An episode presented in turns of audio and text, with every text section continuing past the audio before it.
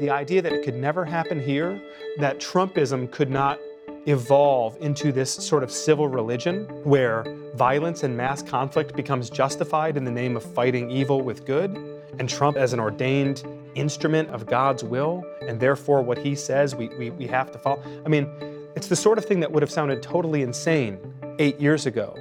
I don't think it's insane anymore.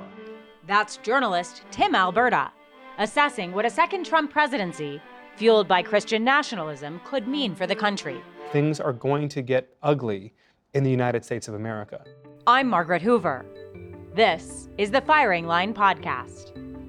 Tim Alberta has written for the Wall Street Journal, the National Review, Politico, and The Atlantic. His new book, The Kingdom, the Power, and the Glory, charts the evolution of the evangelical church as a political force. The persecution complex is psychologically at the center, I think, of our problems in the evangelical church. This idea that the forces of secularism and progressivism, that they're coming for us, that they want to defeat God. The son of a preacher, Alberta has witnessed evangelical Christians growing increasingly fearful and increasingly devoted to Donald Trump. In 2016, I declared, I am your voice. Today I add, I am your retribution. If you believe that the barbarians are at the gates, then you think to yourself, maybe we need a barbarian to protect us. That's Donald Trump. That's the evangelical relationship with Donald Trump in a nutshell. Now, with the 2024 election and multiple criminal trials looming, he says Trump's hold on the evangelical base may be stronger than ever. Are there any evangelical leaders who could catalyze the evangelical voting bloc against Trump? Maybe not individually, but together? No. Tim Alberta, welcome to Firing Line. Hi, Margaret. Thank you for having me. You're out with a new book, The Kingdom, the Power, and the Glory, which is a deeply personal meditation for you and also a fastidiously reported account of how the evangelical church has turned towards Christian nationalism, especially in the age of Donald Trump. This was personal. Your father uh, was a minister of an evangelical church, which you grew up worshiping in. You're still a Christian, although you hesitate to call yourself evangelical. How do you characterize your faith now? Well, I think that I'm most comfortable with just the simplest of labels, which is good old fashioned follower of Jesus. If that was good enough for the apostles, good enough for the disciples, then that's good enough for me. Because at the end of the day, Margaret, I think in some sense, the extra labels, the, the additional identities that we try to take on as Christians, they can become burdensome and, and they can almost get in the way of what that core identity really is, just as a follower of Jesus. So I think I'm most comfortable just describing myself that way. In addition to being a follower of Jesus, you are a nationally recognized, awarded, respected political reporter. Uh, you've written a bestseller about the Trump years called American Carnage. And in 2019, while you were promoting that book, you received word just after a Christian broadcasting interview that your father had had a heart attack and died suddenly. At your father's wake, members from his congregation, family, friends, people who had held you as a baby, came up to you and chastised you. Perhaps that's too light for your negative reporting about Donald Trump. This brought you face to face with exactly how poisoned the evangelical church had become in the age of Donald Trump.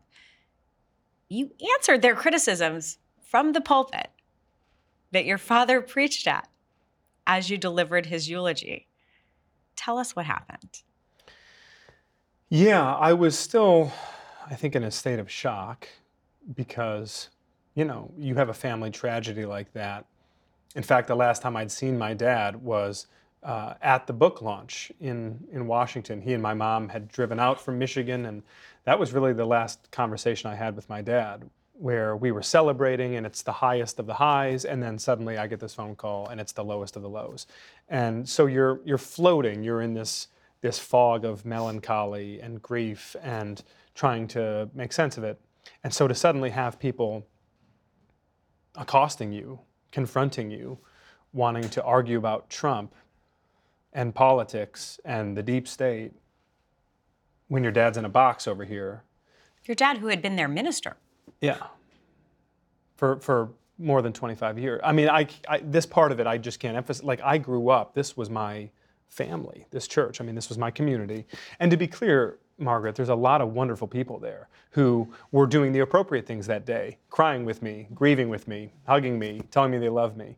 Um, so this was not a majority, but as we've seen in politics, as we've seen in other walks of life, you know, a really vocal, nasty minority can, in some ways, speak for a, a, a timid and placid majority, and that's sort of what was happening here. And and and frankly, it was so shocking and so surreal that um, I didn't quite know how to respond at first, and it was really not until the next day at the funeral when, yeah, in my eulogy, I just I decided to let them have it a little bit because I, it was just the sense I had was um, if they are willing to treat me this way, you know, their pastor's son, somebody they've known since I was four or five years old, and they know what I believe, they know who I am as a, as a human being. They're, if they're willing to treat me that, that way, then how are they treating their neighbor? How are they treating the unbeliever in the community? How are they treating their enemy, mm-hmm. real or perceived? And that to me was kind of a wake up call. What was their specific criticism of you? I think there's this idea that looms large in the evangelical imagination that this country is not just a country informed by Judeo Christian ethics, Judeo Christian values, but that it is a Christian nation. And that that Christian nation is in decline, that it's in danger, and that Donald Trump has sort of stepped in as this protector of Christian America. And that if you're criticizing Donald Trump, then you're criticizing America, Christian America. That, that, that, in other words, that this is all very zero sum. And so you're either on the right side or on the wrong side. In fact, that's what one person said to me at the viewing like, are you still on the right side? The viewing of your father. Yeah, the viewing, yeah, the, you know, the visitation of my, for my father. And, and, and what a strange thing to say to somebody in any setting who's a fellow believer but particularly in that setting, in that moment as I'm mourning, all because I dared to take Donald Trump's name in vain? What, what are we doing here? When you responded from the pulpit, your response was about Rush Limbaugh? Yeah, so Rush Limbaugh had, because my book had just come out, I was sort of in the crosshairs of right wing media at the time, and Rush Limbaugh had just recently, like a few days, I think, before the funeral, had been ripping me on his show. And so that, for many people, was the jumping off point. I didn't realize that my dad's congregation was so addicted to AM talk radio, but apparently they were. And so that was a lot of the folks coming up to me saying, hey, like, you know, Rush ripping on you, man. Like, what's up? Like, what, you know? Eh, and, and that was, to me, I think it was like, it, it was symptomatic of the illness here because from my view, if you are a follower of Jesus, if you are someone who believes in just the most fundamental teachings of Christ about loving your neighbor, about loving your enemy and praying for those who persecute you, about as far as it depends on you, live in peace with everyone, th- then it's hard to simultaneously hold to those ideals and to simultaneously be listening to Rush Limbaugh for three hours every day right? With, with sort of a, an unceasing stream of venom and ugliness and hostility, antagonism, hatred. Reconciling those two things is very hard, but I think for a lot of Christians, far too many Christians at least, they've made peace with reconciling those two things, and that's at the heart of the problem. You say that centuries from now, people will pinpoint COVID 19 as one of the main drivers of change in the evangelical movement. Explain why. So, I think it's very difficult for folks who are on the outside of this movement looking in, who weren't raised in it as I was, who don't have deep roots in it, to fully appreciate the extent to which evangelicals have been taught and promised for generations now that one day in this country there will be a cosmic clash between the forces of good and evil, that the good, God fearing, Bible believing Christians will square off once and for all with those pagans, those secular progressives in government and in culture who they, they want to punish us, they want to persecute us, they want to eradicate the Almighty from public life, right? That they want to rid this country of its Judeo Christian heritage, and they're going to come for us. You just wait, and you better be prepared for that day, right, Margaret? I mean, that has been the message. I've been marinating in that since I was a toddler. So when COVID 19 arrives and some of these governors around the country they issue shutdown orders implicating houses of worship, that was it. That was the fulfillment of prophecy for a lot of these people. They, they looked around and they said, well, here it is. You know, they, they told us this day would come, and now it's come. And the question became, what are you going to do about it? Right? Are you going to hold your ground for God? Are you going to show that you were made for a time such as this and show the, the put on the full armor of God and show that you are courageous and strong in fighting back against the forces of evil in this culture who want to persecute Christianity? Or are you going to be a coward? Are you going to be a collaborator with the regime? Are you going to be a Marxist? Are you going to just fold and be spineless in this, in this moment of testing? And of course, that just ridiculously simplistic outlook is what in many ways began to shape the debate. There was this fault line driven through churches everywhere where a pastor could be perfectly conservative theologically, politically, and otherwise on every issue imaginable. And yet, in that moment, out of concern for their congregation, for vulnerable people, they said, Yeah, we'll close for some period of time. We'll do our worship on Sunday mornings online, and we'll pray for one another, and we'll get through this, right? The pastors who made that decision, they became apostates in their congregations. And we are still very much living with the trauma of that today. And I suspect we'll be living with it for a long time because it sparked this massive realignment where congregations that had been together for decades fell apart overnight. Yeah as part of your reporting, you returned to your home church, um, your dad's church, Cornerstone Evangelical Presbyterian Church, and you met with your father's successor and interviewed him about dealing with the exodus that he sustained in his church mm. during the COVID 19 pandemic. And, and also, frankly, due to the fact that he was unwilling to preach right wing political policies from the pulpit. Um, you asked him, What is wrong with evangelicals in America? And his response was, America. Too many of them worship America. Yeah. Explain. Hmm. I think at its core, as, as he would argue, and as I've come to be convinced myself, we are dealing with an idolatry problem inside of the church, Margaret. And, and to be really clear, this is nothing new. You know, people, of course, want to ask, when did this start? Like, how, how far back do we trace the problem? And, you know, as my friend Russell Moore might say, well, go back to the Garden of Eden, right? That's probably where our problems start in the church.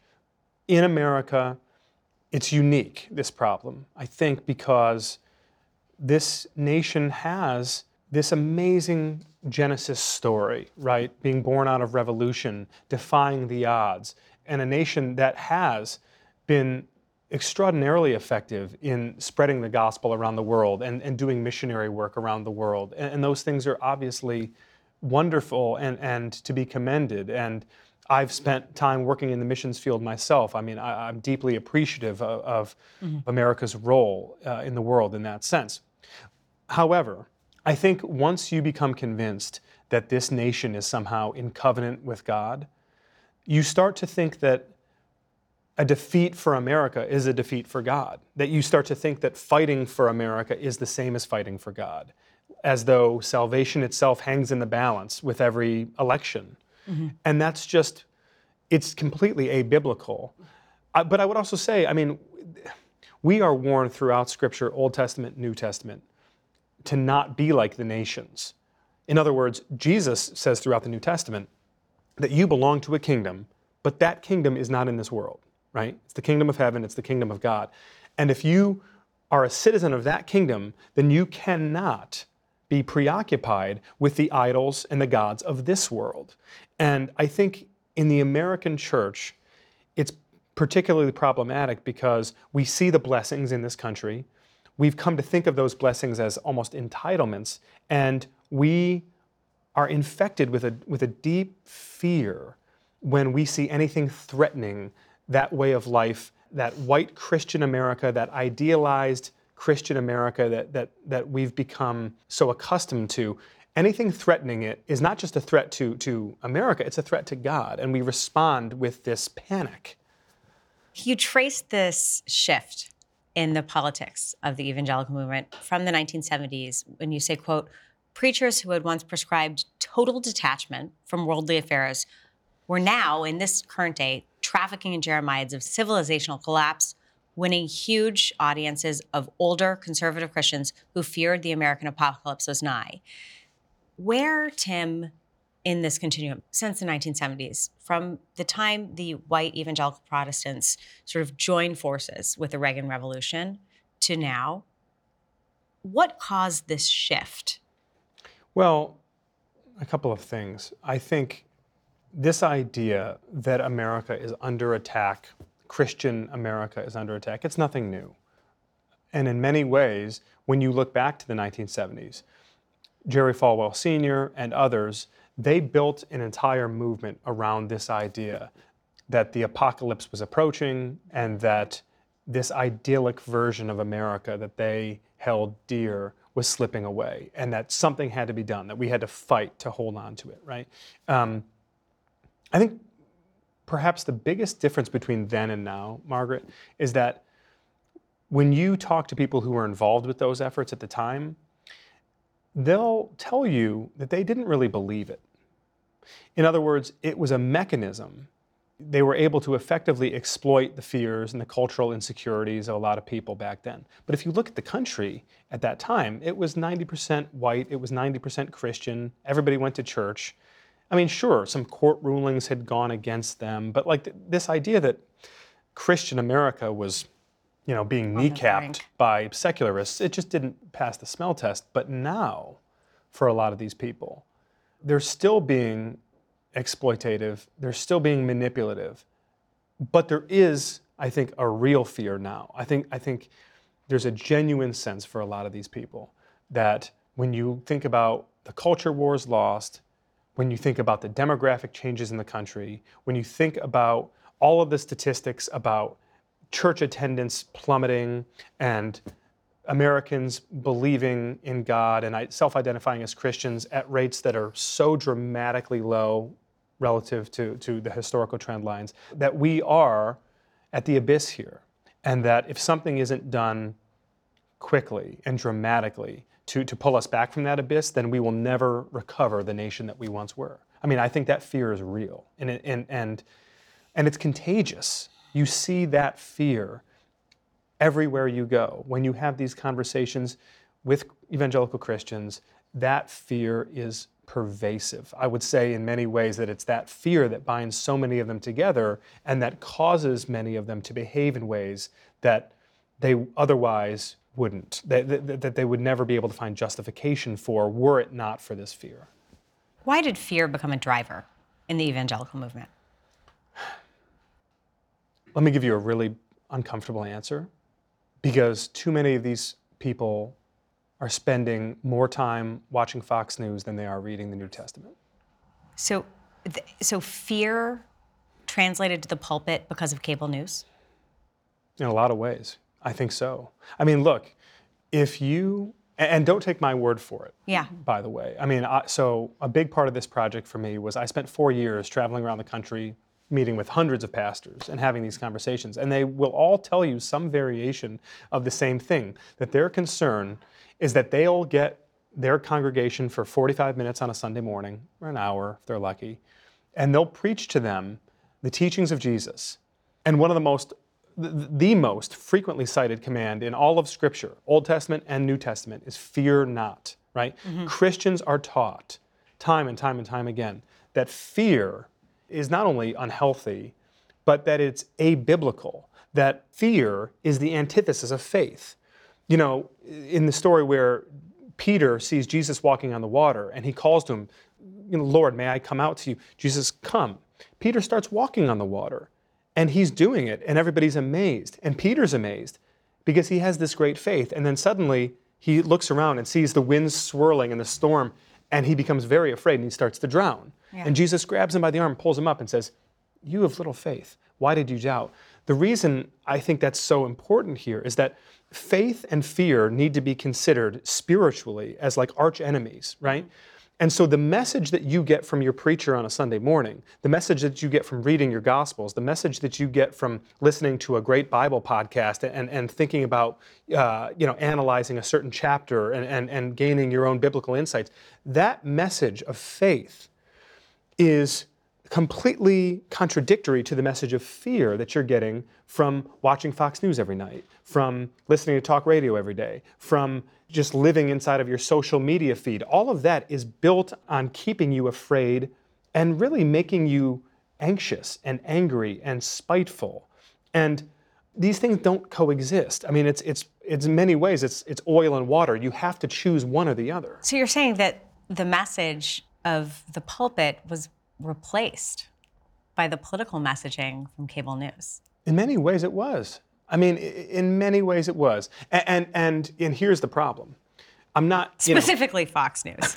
well, listen, and we're talking about the conservative evangelical church here, right? So you don't have a lot of MSNBC viewers. Well, I, I just I just Yeah. wanted to spare. Yeah, yeah. You should not lump them all together. No, no, and I think it's difficult because, listen, some people will, will hear me say that, no doubt, and, and they'll think, well, wait a second, can I be a Christian but also be an engaged citizen? Of course you can, right?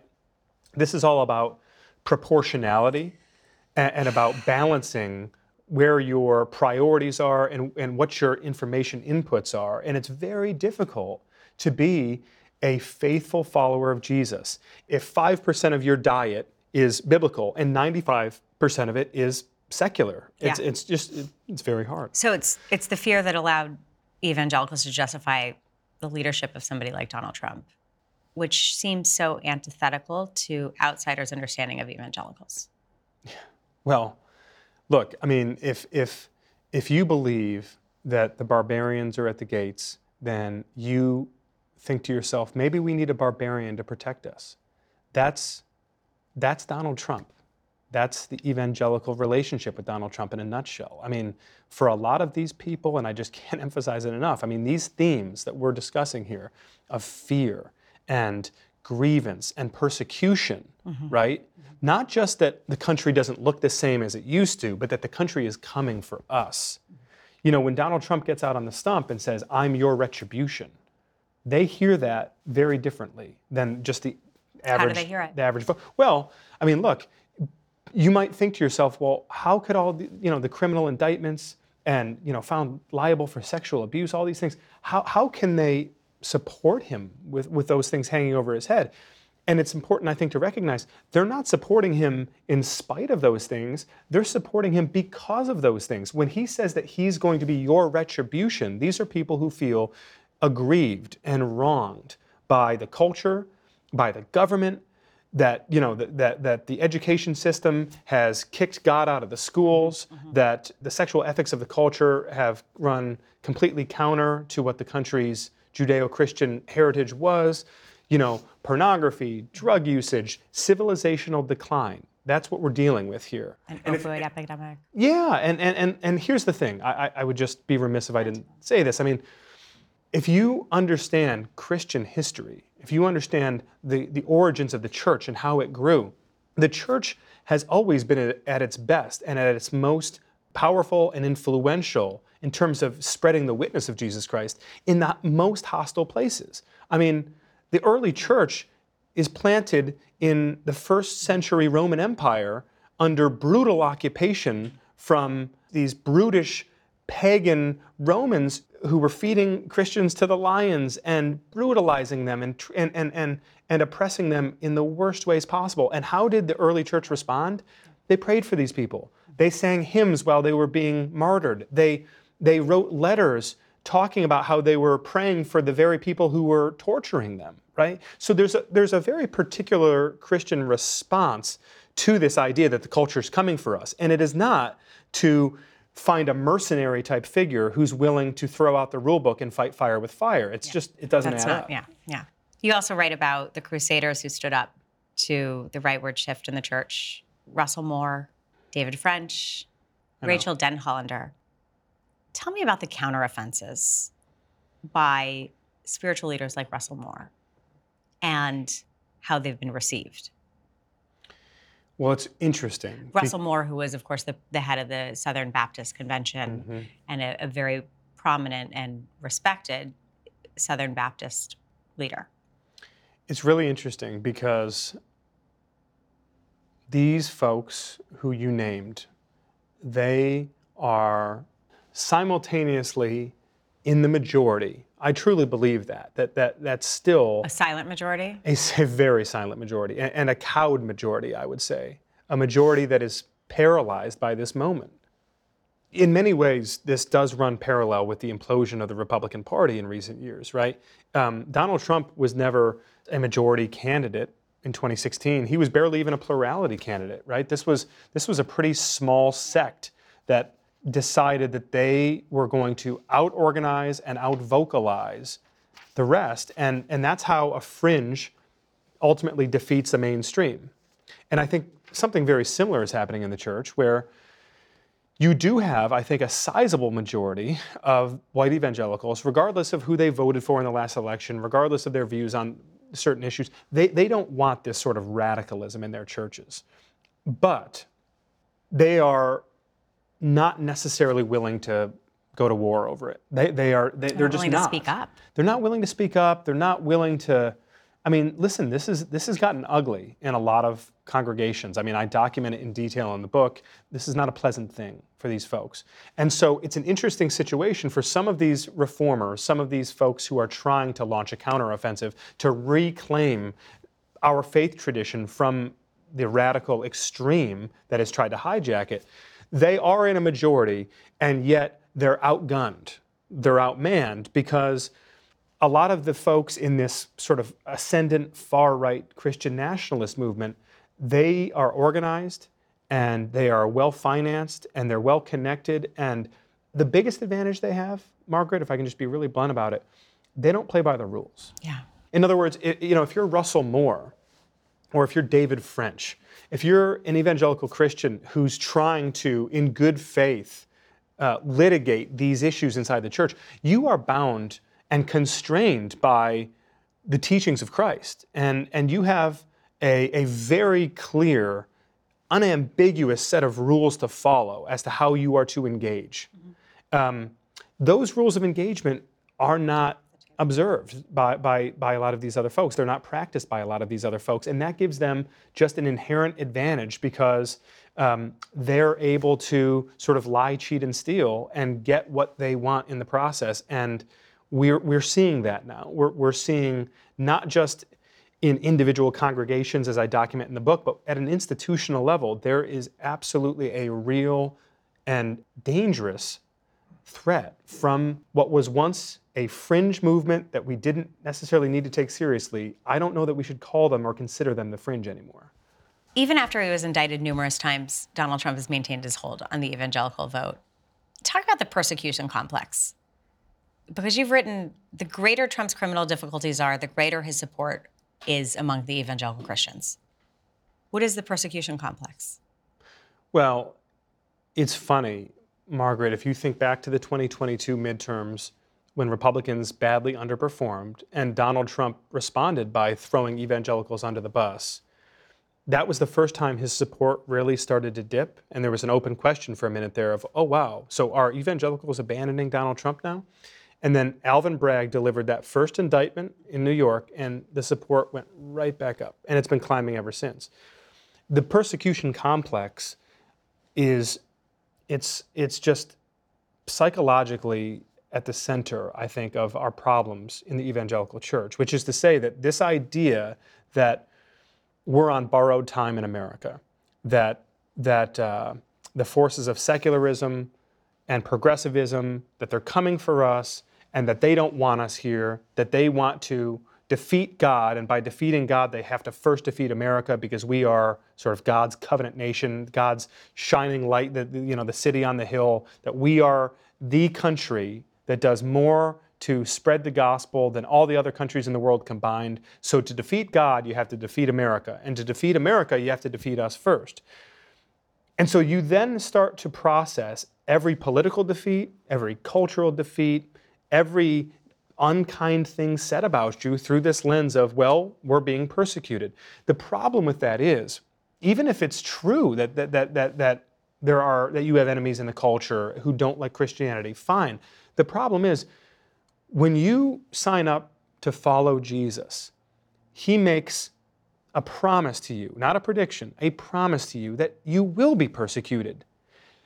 And you're also going to be judged based on how you respond to that persecution. You know, Peter writes in his epistles about how being persecuted and suffering is something we should aspire to, that it brings us closer to Jesus, and that the people persecuting us, we have a responsibility to love them, to witness to them, to show them the example of Jesus with the way that we treat them in response to them, no matter how terrible they may be to us. So, this idea that being persecuted creates a permission structure for us to throw out the Sermon on the Mount, throw out the Beatitudes, throw out the teachings of Jesus, and just enlist Donald Trump to do our dirty work for us so that we can own the libs and win the culture war and carry the next election it's nonsense. It's just completely abiblical. And anyone who subscribes to that theory is not spending enough time in the New Testament.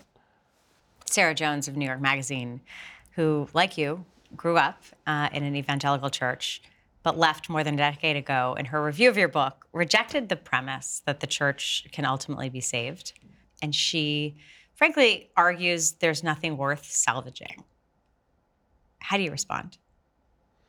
Well, it's interesting. If you look historically, what we often see is this interesting relationship, kind of an inverse relationship, between the amount of social, cultural, political power that Christians have in a society at a given time and how healthy the Christian church is in that society at a given time. In other words, when Christians are dominating a society and when they're holding the commanding heights of all these institutions, then the Christian church tends to suffer. Uh, it tends to um, mm-hmm. it tends to be viewed unfavorably by those outside of the church. However, when the opposite is true, when Christians are sort of at the margins and when they're not in positions of power and when they're not trying to impose themselves on the society around them, the Christian church and the Christian witness tends to really flourish. So I think what I would say to that critique is just that we have not seen the best of the church in this country because the church in this country, at least for the last 50 years, has just been so consumed with the pursuit of political power. power. And that pursuit of power has corrupted the church in many ways. And we don't know what a healthy, vibrant church looks like because we haven't tried it. In a lot of ways, we just haven't. We, we, we see it in isolation. We, we see you know examples of it, but in, at the capital C church, mm-hmm. we haven't seen it. And, and, and, I guess what I would say to, to anyone who, who follows the teachings of Jesus, this idea that the last shall be first, that we should humble ourselves, that we should seek first the kingdom of heaven, and then all of these other things will be added unto you. We as Christians, I think, have to appreciate that 50 years ago, unbelievers in this country, they liked the church. Even if they didn't believe in the God that we believe in. They respected the institution of the church. They thought that socially that we were good for society. And now it's the exact opposite. They hate us. And and that review speaks to that and I think we have the responsibility now to try to demonstrate what real Christianity looks like in a culture that is desperately in need of Christ. The transformation of the evangelical community really is marked by the emergence of the moral majority. And the founder of the Moral Majority, Jerry Falwell, appeared on Firing Line with William F. Buckley Jr. in 1981. He spoke about the need to hold political leaders to a higher standard. How do you define that sin which eo ipso disqualifies you from public office? Well, I feel Uh, and one, the fact that everybody sins. I feel when one aspires to a place of public leadership, a congressman, a president, a governor, I think uh, like a priest or a pastor or a rabbi, uh, he is aspiring to lead the people, and people are going to emulate his lifestyle or her lifestyle. And I think that we have an obligation to go a step beyond uh, the uh, average person because in leadership, more is demanded of us. In leadership, more is demanded of us. How do you reflect on that clip now? Well, on the one hand, he's right. I mean, theologically, what he's giving voice to there is the New Testament model of leadership that, yes, we are to hold fellow believers, those inside the church, we are to hold them to the highest standard. You know, they are to be subject to tremendous scrutiny and accountability, right? I know you write extensively about Jerry Falwell, Jerry Falwell Jr., Liberty University, his own failings. Well, he, he preached this message. He didn't live up to his own standard. That's the irony. The, I, the irony is that if you look at the unraveling of organized Christianity in this country, if you try to make sense of how the secular world 50 years ago had incredibly positive views of the church, and now the secular world can't stand the church, right? There's this Australian theologian at Wheaton College named John Dickson who talks about this, and he says all the social science we have says that the reason that people used to resent Christians was because they were too pious, they were too self righteous. And now the reason that people don't like Christians is because we're actively wicked, right? In other words, that's been the paradigm shift. And so if you think about Jerry Falwell Sr. in that clip, he's speaking to a biblical doctrine that is, that is true and that is right. The irony is that had he lived by that doctrine, had his movement lived by that doctrine, had they truly been committed to upholding the biblical truths behind what he just said there, then we wouldn't be in this mess that we're in today. And it's tragic. Prominent evangelical leaders, Russell Moore, even in Iowa, Bob Vander Plaats, um, stood up to Donald Trump uh, in 2016, but their perspective didn't make a dent in evangelical voters' views of Donald Trump. Uh, are there any voices, and put your political hat on, your political reporting hat on, um, is there, are there any evangelical leaders who could catalyze the evangelical voting bloc against Trump? Maybe not individually, but together? No. Nothing. Explain why. Because it's the evangelical leaders who created this monster in the first place. I mean, let me This monster being Donald Trump. Yeah, you know, let me let me jump back in the time machine with you. Go to the summer of 2016. It's easy to forget now, but when Donald Trump ran for president in 2016, evangelical Christians were his softest group of supporters. There was a lot of suspicion of him, a lot of skepticism. He really had to work hard to earn their votes. That's why he put Mike Pence on the ticket. That's why he released the list of Supreme Court nominees and promised to pick pro life Supreme Court justices. All of that was meant to assuage the concerns of those voters. But take it a step further, Margaret. In the summer of 2016, as he's courting these people, Donald Trump gathers about 500 prominent evangelical leaders in New York City at a Marriott, and they have this day long conference. And Franklin Graham, Jerry Falwell Jr., Mike Huckabee, a number of these prominent, high profile evangelical leaders, they take turns getting up on stage and vouching for Trump, vouching for his character. In other words, not just saying, oh, you know, listen, this is a binary choice, lesser of two evils. You know, we, we need to hold our nose and vote for the pro life candidate. No, no, no.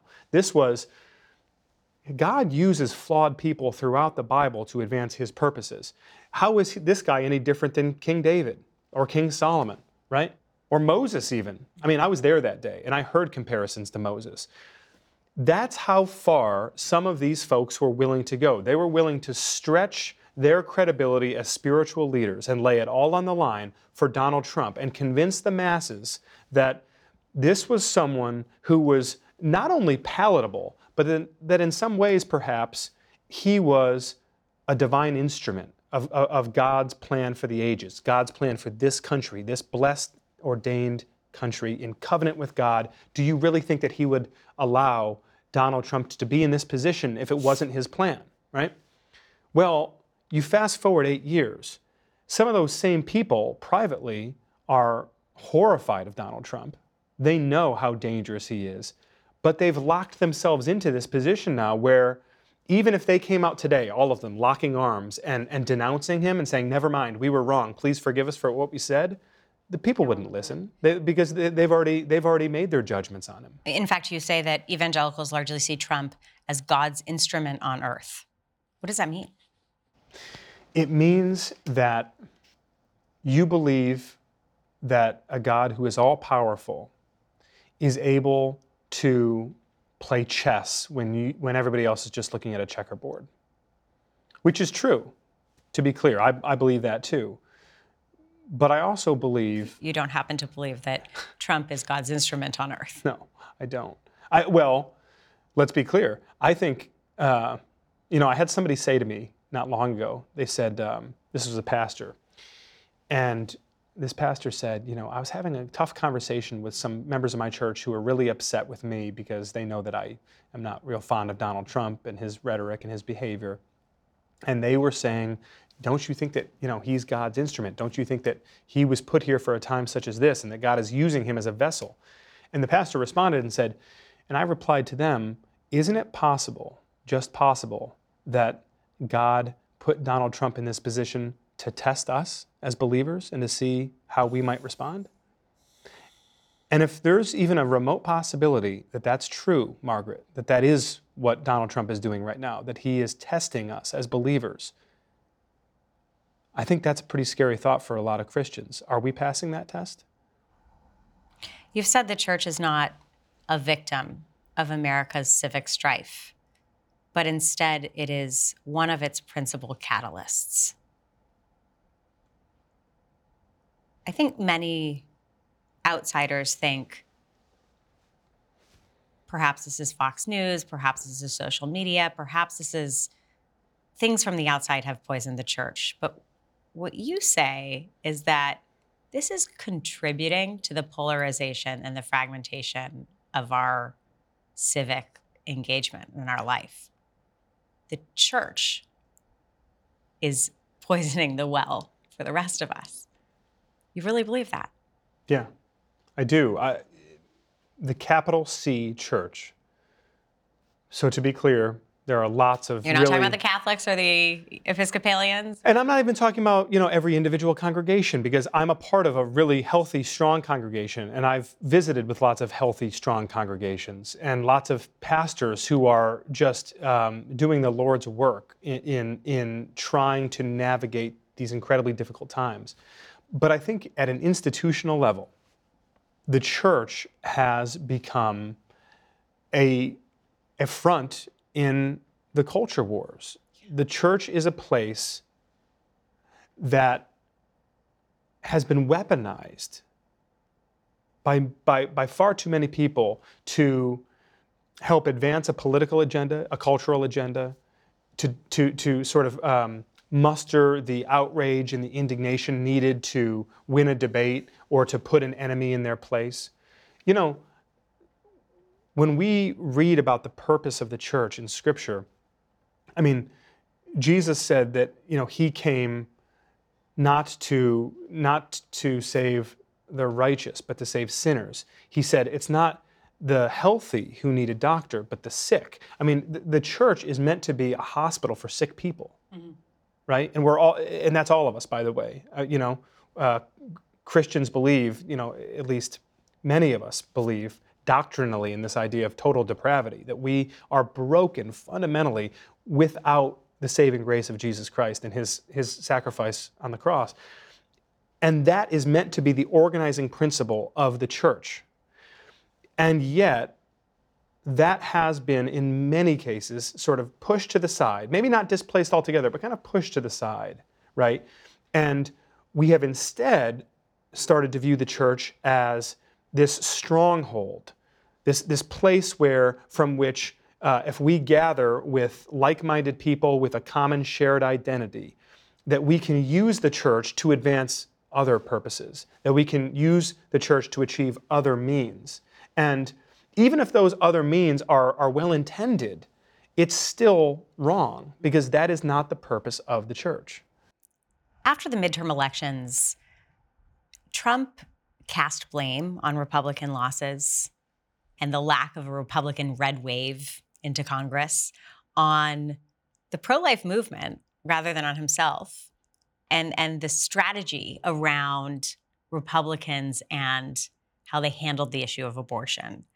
And you write in your book and, and broadly that in the aftermath of that movement, many evangelicals were angry at Trump and eager to have somebody else perhaps challenge him in the primaries and somebody else emerge. Yet, Mike Pence, Vice President Mike Pence, an evangelical himself, Senator Tim Scott, an evangelical himself, um, none were able even Ron DeSantis, who had probably the most chance of being able to um, capture the enthusiasm of Trump supporters, none of them have earned the support of evangelicals. Why? I think for 50 years, abortion was used as the chief mobilizer for millions and millions of evangelical Christians. And let me be clear, Margaret. I mean, I have friends, family members, people who I love and respect greatly who are deeply committed to the pro life cause. And they are sincere when they say that they are single issue voters. It's the most important thing for them in, in voting for a president. I think that there are a couple of implications uh, there. One is that we could see some significant fall off in this coming election. We could see a lot of those voters who have been holding their nose voting for Republicans for years in presidential elections because of the stakes of abortion and the Supreme Court hanging in the balance, they could decide to stay home and instead of voting for Donald Trump, which would mathematically make things very difficult for him. But more to the point of the question you're asking. But he said that he overturned Roe v. Wade. Well, in, in overturning Roe v. Wade, it's not a federal issue anymore. Now it's done. It's thrown back to the states. Okay. Be careful what you wish for, right? Okay. But I think abortion, it's, it's a bit of a cautionary tale because evangelicals, they got what they wanted with Roe v. Wade falling, and the statistics are now out, and the data shows that actually the overall number of abortions has gone up in the country since Roe v. Wade fell. Now, there are political implications of this, but also spiritual implications. The political implications is that in many ways, abortion is no longer this great galvanizing issue for Republican primary voters in the way that it once was. In other words, if you're Mike Pence, if you're Tim Scott, if you're Ron DeSantis, and you're campaigning on the issue of abortion at a presidential level, a lot of voters now might tune you out and say, well, okay, yeah, but you're not going to sign a law on that. It's not going to be debated in Congress. This is now at the states. So what else do you got, right? So if a federal that, ban on abortion everywhere. Yeah, I mean, right, and and that's you know, it's it's in pretty much inconceivable that there's going to be any sort of a federal ban passed in in, in the coming years. So I think for a lot of these Republican voters, a lot of these evangelical primary voters now, they push abortion to the side and say, okay, well, what is our priority? I think for many of them, the priority is what we've been discussing, which is who's going to protect Christianity in America? Hmm. Who is willing to stand up and fight against our enemies in the culture? You know, the education curriculum, the transgender issue, uh, you know, th- all of these things that uh, critical race theory, this idea that there's a there's a cabal out there, and that that cabal, the deep state, that they're all working together, sort of, you know, organized and, and, systematically plotting to take down Christianity in America. If that's your belief, then you are looking for the person who can fight back against it. And Donald Trump checks that box in ways that Ron DeSantis, Mike Pence, Tim Scott, Nikki Haley, these people could never dream of because none of them are willing to say the things that Donald Trump is willing to say. I mean, just the other day, Donald Trump's out there campaigning, talking about how he's not going, maybe he's not going to let non Christians into the country anymore. Maybe he's going to impose a litmus test that you have to be a Christian if you're going to migrate to this country. He said, Trump did, if you don't like our religion, then maybe you get out. You don't need to be here, right? And this is the sort of thing that we've become desensitized. We've become numb to the things that Donald Trump says and does. But if you're wondering, well, if, if theocracy comes to America, if the wall between church and state gets demolished, then how does it start? Well, it probably starts like this. It probably starts with a strongman leader taking all of the authoritarian impulses over here, merging it with all of the relig- religious zealotry over here, combining the two, and having a movement of people behind him who believe that he's an instrument of the Almighty to accomplish God's will on earth no matter how flawed he is. Um, Iowa is upon us. DeSantis' strategy to win Iowa um, rests on pulling off a victory where evangelicals make up a majority of Republican caucus goers. And a recent Iowa Des Moines Register poll has evangelicals in Iowa polling at 51% for Donald Trump, the biggest lead of any Republican candidate this close to the caucuses.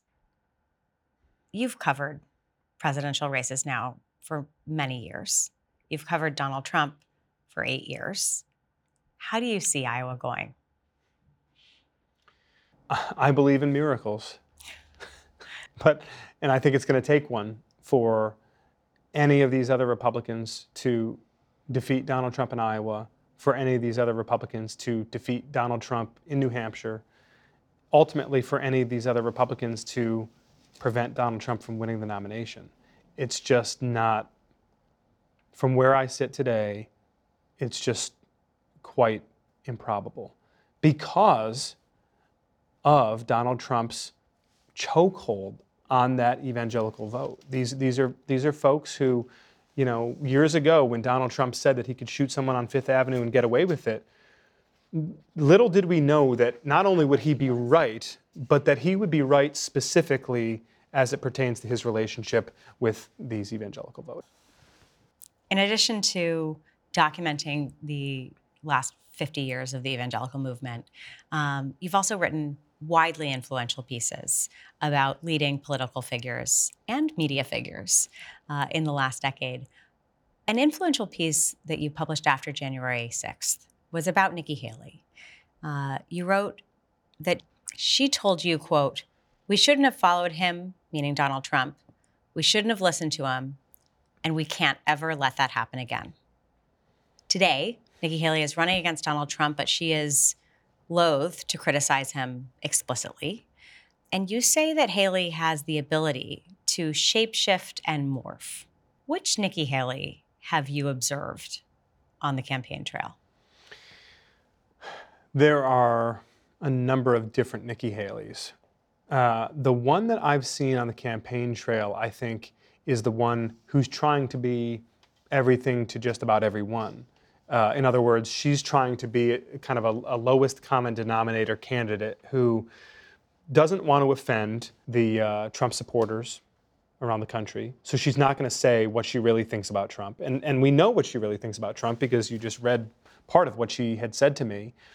She doesn't want to uh, antagonize Republican moderates by embracing a uh, stricter anti abortion stance like Ron DeSantis has done because many of the folks she's appealing to in the donor class of the Republican Party don't want to see that. Um, she's trying, I think, to sort of speak with some populist flair and, and trying to sort of embrace as best she can some of the Trump age, um, uh, you know, leaning into leaning into the sort of anti-intellectual, anti-elite shtick that, that Trump is so good at, but it doesn't necessarily fit. So it's, it's, it's a strange campaign to watch in many ways because her natural political abilities are such that she's able to draw big crowds and give good speeches and perform really well in these debates just by virtue of what a good political athlete she is.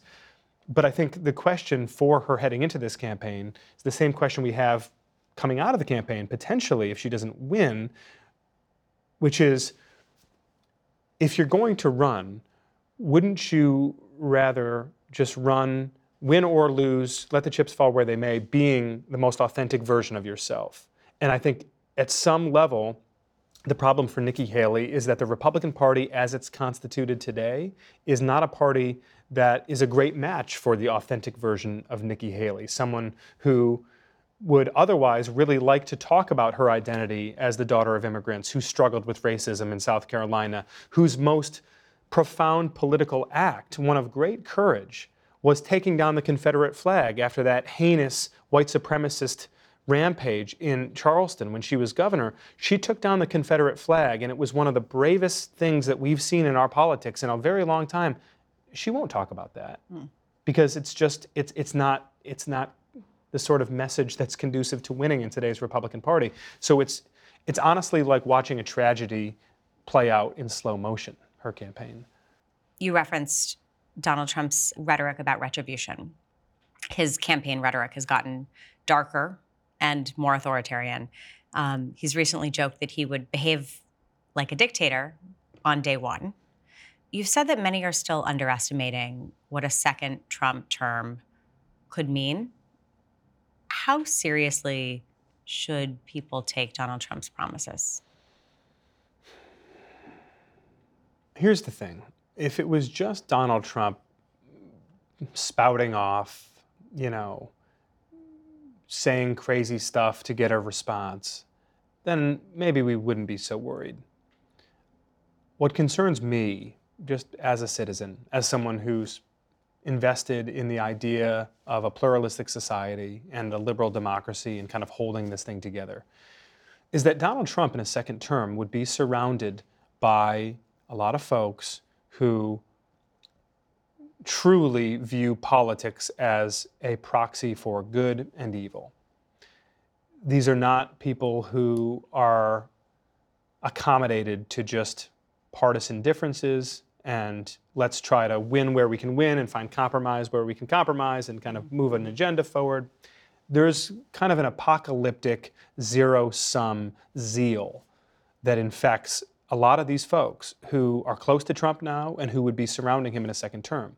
So when he says, for instance, that he's thinking about banning anyone who's not a Christian from entering the country, I don't think that's just empty rhetoric. I think it's something real, and I think it's something that is being discussed at the highest levels of the Trump operation. I also think that we in the United States, if I can say this with due humility, we think that our very special and unique past assures us of a very special and unique future. And if you look throughout world history, that just doesn't work that way. The fact of the matter is, anytime the world over, when we look through the history books and we see this, this fusing of authoritarianism and, and religious fanaticism, and, and more specifically, I would say religious justification for violence, for conflict, when you see the merging of those two things, that's when you see history's greatest crimes, the, the, the great crimes against humanity, ethnic cleansing, genocide, Holocaust, this is a real threat. By the way, we see it playing out in Ukraine right now with Donald Trump's buddy, Vladimir Putin, who, with the Russian Orthodox Church in his pocket, cooked up this religious justification for the invasion of Ukraine. Why? Because our cultural values are under attack. That's, that's what they said. That's what they said to the citizens in Russia. Our cultural values are under attack from these evil, godless secularists and we need to defeat them because they are evil and we are good. And this campaign in Ukraine was about fighting Satan himself. I mean, that's what came out of the Russian Orthodox Church. And I just, I mention that, Margaret, just to say that, like, this is not taking place in a vacuum. I mean, this, this is real. This is, this is happening overseas today, and the idea that it could never happen here, that, that Trumpism could not evolve into this sort of civil religion where violence and mass conflict becomes justified in the name of fighting evil with good, and Trump as, a, as an ordained instrument of God's will, and therefore what he says we, we, we have to follow. I mean, it's the sort of thing that would have sounded totally insane eight years ago. I don't think it's insane anymore. With that, as you look forward to the imminent primaries and caucuses, it sounds like you're you're preparing yourself for the probability that Trump will reclaim the Republican nomination. If that's the case, where does that leave the Republican Party and where does that leave evangelicals and the church?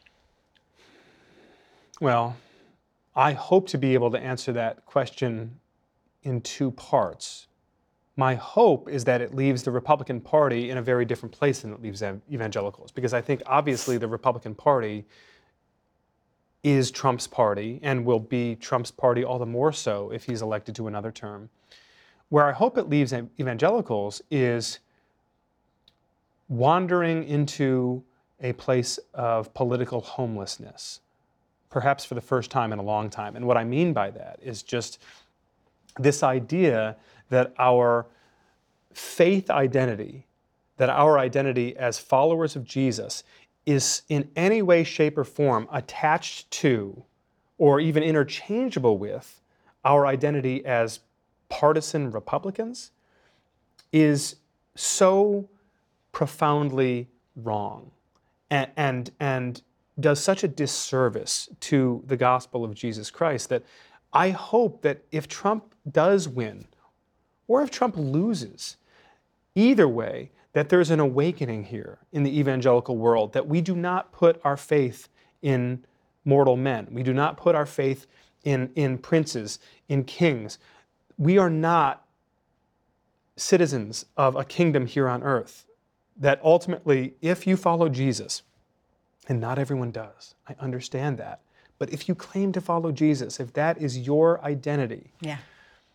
Then it doesn't matter who wins the next election. You can care about this country, you can be engaged civically, you can vote, you can be engaged politically. All those things are fine. But ultimately, those things cannot, they cannot supplant your true identity in Christ. And my hope is that no matter how bleak things may get in this country, and as you can probably tell, I have every expectation that they'll get bleaker, that things are going to get ugly in the United States of America.